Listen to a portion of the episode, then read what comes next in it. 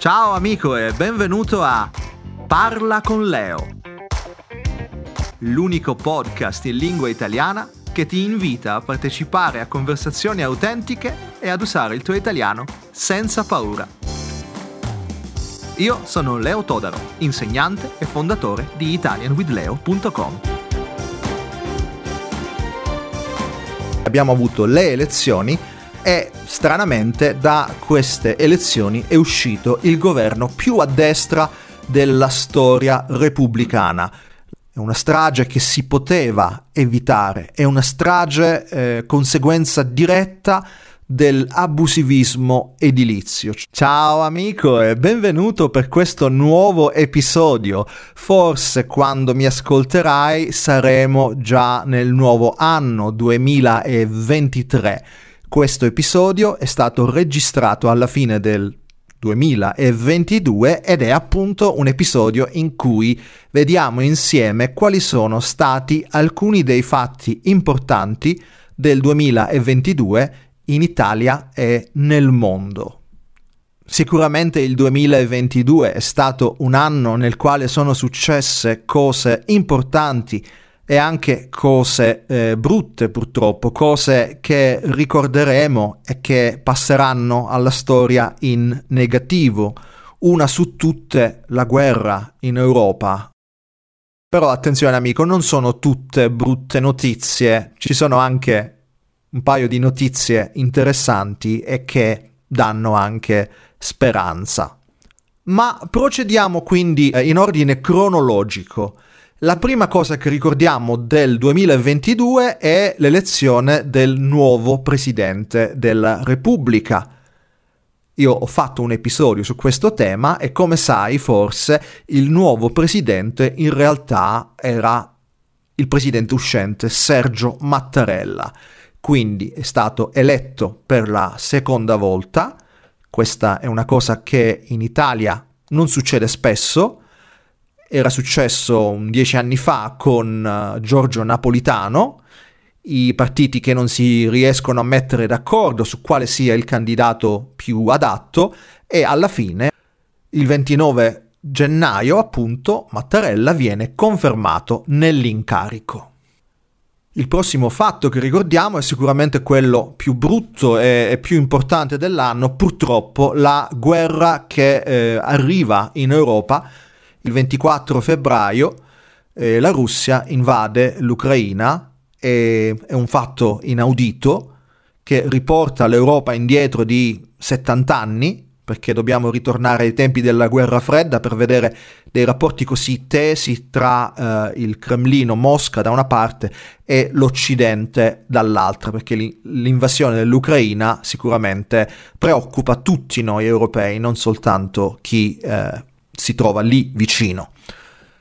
La conseguenza più immediata di questa invasione purtroppo sono i 16 milioni di ucraini che eh, perdono eh, la loro casa perché eh, scappano, alcuni diventano profughi e trovano rifugio all'estero. Purtroppo la guerra ancora non accenna a concludersi e ci sono anche delle conseguenze eh, serie sui prezzi dell'energia e anche dei prodotti alimentari perché eh, insomma è una specie di effetto domino. Ritorniamo adesso in Italia. Il 16 giugno abbiamo eh, il primo caso di eh, suicidio assistito. In Italia da tanti anni si lotta da una parte e dall'altra a favore o contro l'eutanasia, e cioè il diritto di persone malate, terminali, a eh, poter eh, concludere la propria esistenza. Il 16 giugno eh, a Senigallia, nelle Marche, Federico Carboni, un ex camionista di 44 anni, ottiene eh, di poter accedere al suicidio assistito nella sua abitazione. La sua è stata una lunga lotta contro la burocrazia, contro la politica, contro tutti, assistito da un'associazione eh, Luca Coscioni. C'era una sentenza della Corte Costituzionale del 2019 che prevedeva appunto la concessione del diritto al suicidio assistito per i eh, malati terminali e appunto Federico Carboni si avvale di questo diritto e diciamo che scrive la storia con questa sua eh, decisione. È interessante sicuramente che in Italia, dopo tanti e tanti casi nei quali eh, qualcuno aveva chiesto il diritto a questa morte assistita, adesso per la prima volta ne vediamo una applicazione in un paese molto cattolico come l'Italia è sicuramente un tema destinato a fare discutere. Un'altra cosa che ricorderemo in negativo purtroppo del 2022 sarà l'emergenza legata alla siccità, cioè quando non piove e quindi la terra, le coltivazioni in particolare, vengono eh, fortemente influenzate da questo fenomeno. In Europa abbiamo avuto in quest'estate appunto eh, la eh, crisi peggiore degli ultimi 500 anni, questo ha avuto gravi conseguenze, ad esempio, per le coltivazioni di riso, quindi quelle legate tradizionalmente all'acqua del fiume Po, che, come tanti altri fiumi europei, eh, quest'anno appunto ha toccato dei livelli proprio minimi. L'autunno col mese di settembre porta a una grande svolta in Italia perché abbiamo avuto le elezioni e stranamente da queste elezioni è uscito il governo più a destra della storia repubblicana. Come ricorderete, la coalizione di Fratelli d'Italia, Forza Italia e Lega vince le elezioni e circa un mese dopo Giorgia Meloni, leader di Fratelli d'Italia, viene incaricata dal presidente Mattarella di formare il nuovo governo. La Meloni è la prima donna presidente del Consiglio nella storia italiana. Vuoi ricevere testi da leggere e ascoltare, brevi video, esercizi di grammatica e di lessico? Segui il link nella descrizione e lasciami il tuo indirizzo email. Ti scriverò una o due volte al mese con una selezione gratuita di materiali e inviti.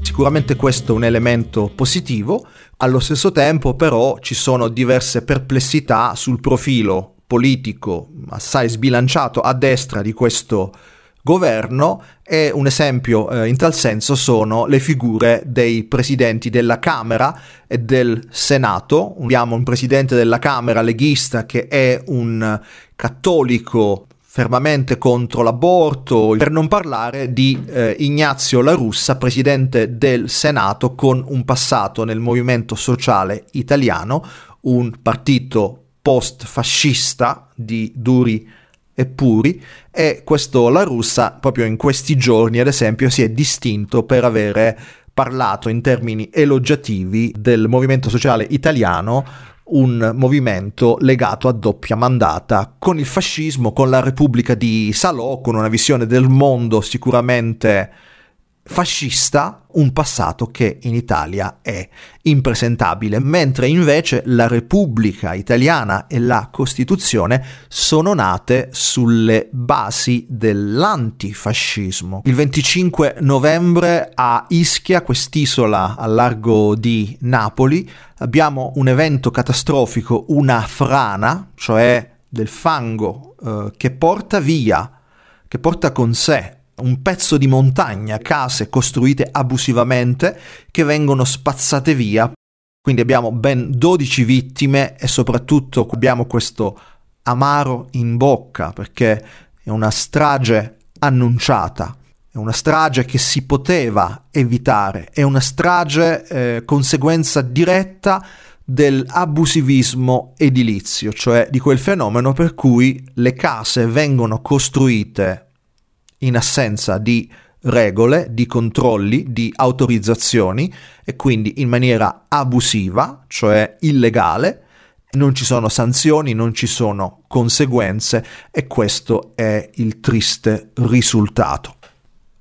Amico, ma vogliamo finire con una buona notizia? È una buona notizia durante questo autunno del 22 è arrivata dalla California, la speranza di avere presto un'energia pulita e rinnovabile perché in un laboratorio alcuni scienziati hanno ottenuto per la prima volta una fusione nucleare dove si è creata più energia di quanta ne sia servita per eh, attivarla e quindi mh, ancora è un procedimento che non è stato perfezionato, ci vorrà molto tempo per vedere un qualcosa di utilizzabile, ma è sicuramente un primo passo, ripeto, verso energia pulita e rinnovabile. Questa è sicuramente una bellissima notizia per tutti, per il pianeta e anche per le generazioni future.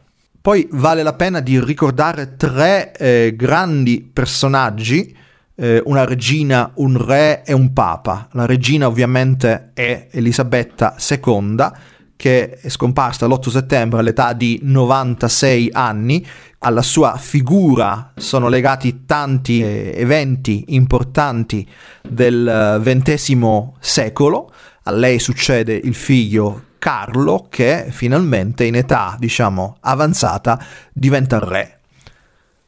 E a proposito di re, un altro re eh, senza corona era appunto il grande Pelé, il calciatore brasiliano che proprio in questi giorni ci ha lasciato, è scomparso all'età di 82 anni. Questo calciatore fortissimo, probabilmente il più grande di sempre. Noi italiani purtroppo Pelé lo ricordiamo perché ci ha fatto piangere.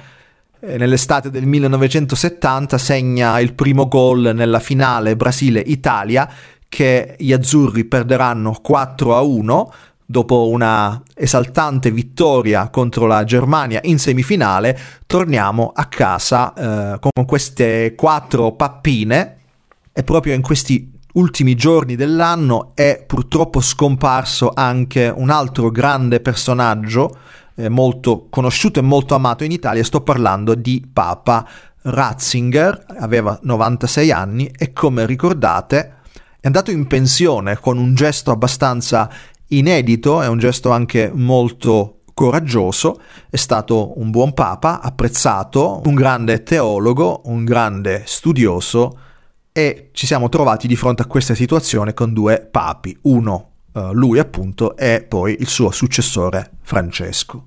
Mi piace infine ricordare alcuni grandi italiani che in questo 2022 che ci ha appena lasciato avrebbero compiuto 100 anni.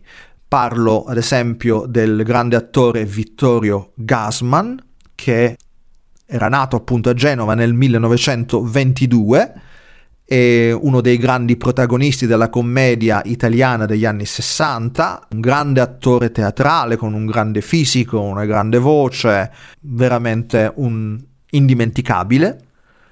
E poi se guardiamo alla letteratura abbiamo eh, il centenario della nascita di Pierpaolo Pasolini, il poeta, scrittore, regista, eccetera, che era molto mh, mm, controverso per il suo messaggio, anche per il suo stile di vita e per la sua morte tragica e ammantata di mistero. Infine un altro grande scrittore italiano che io amo molto, Beppe Fenoglio, il piemontese Fenoglio, lo scrittore partigiano che ha lottato uh, contro i nazifascisti alla fine della seconda guerra mondiale e ha trasfuso le sue esperienze in fantastici libri come i romanzi Una questione privata e Il partigiano Johnny, ma soprattutto eh, la raccolta di racconti I 23 giorni della città di Alba. Caro amico, sicuramente leggeremo e discuteremo insieme su Zoom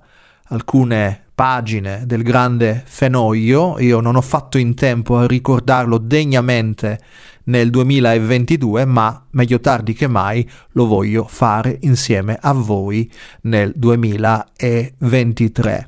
Bene, hai ascoltato una selezione di eh, ricordi e fatti importanti del 2022 per noi italiani e non solo.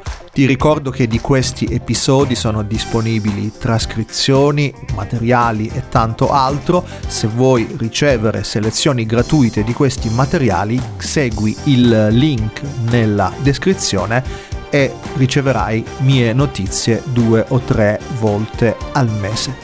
Bene amico, grazie mille per avermi dedicato 10 minuti del tuo tempo. Ti aspetto presto sempre qui per un altro episodio. Ciao!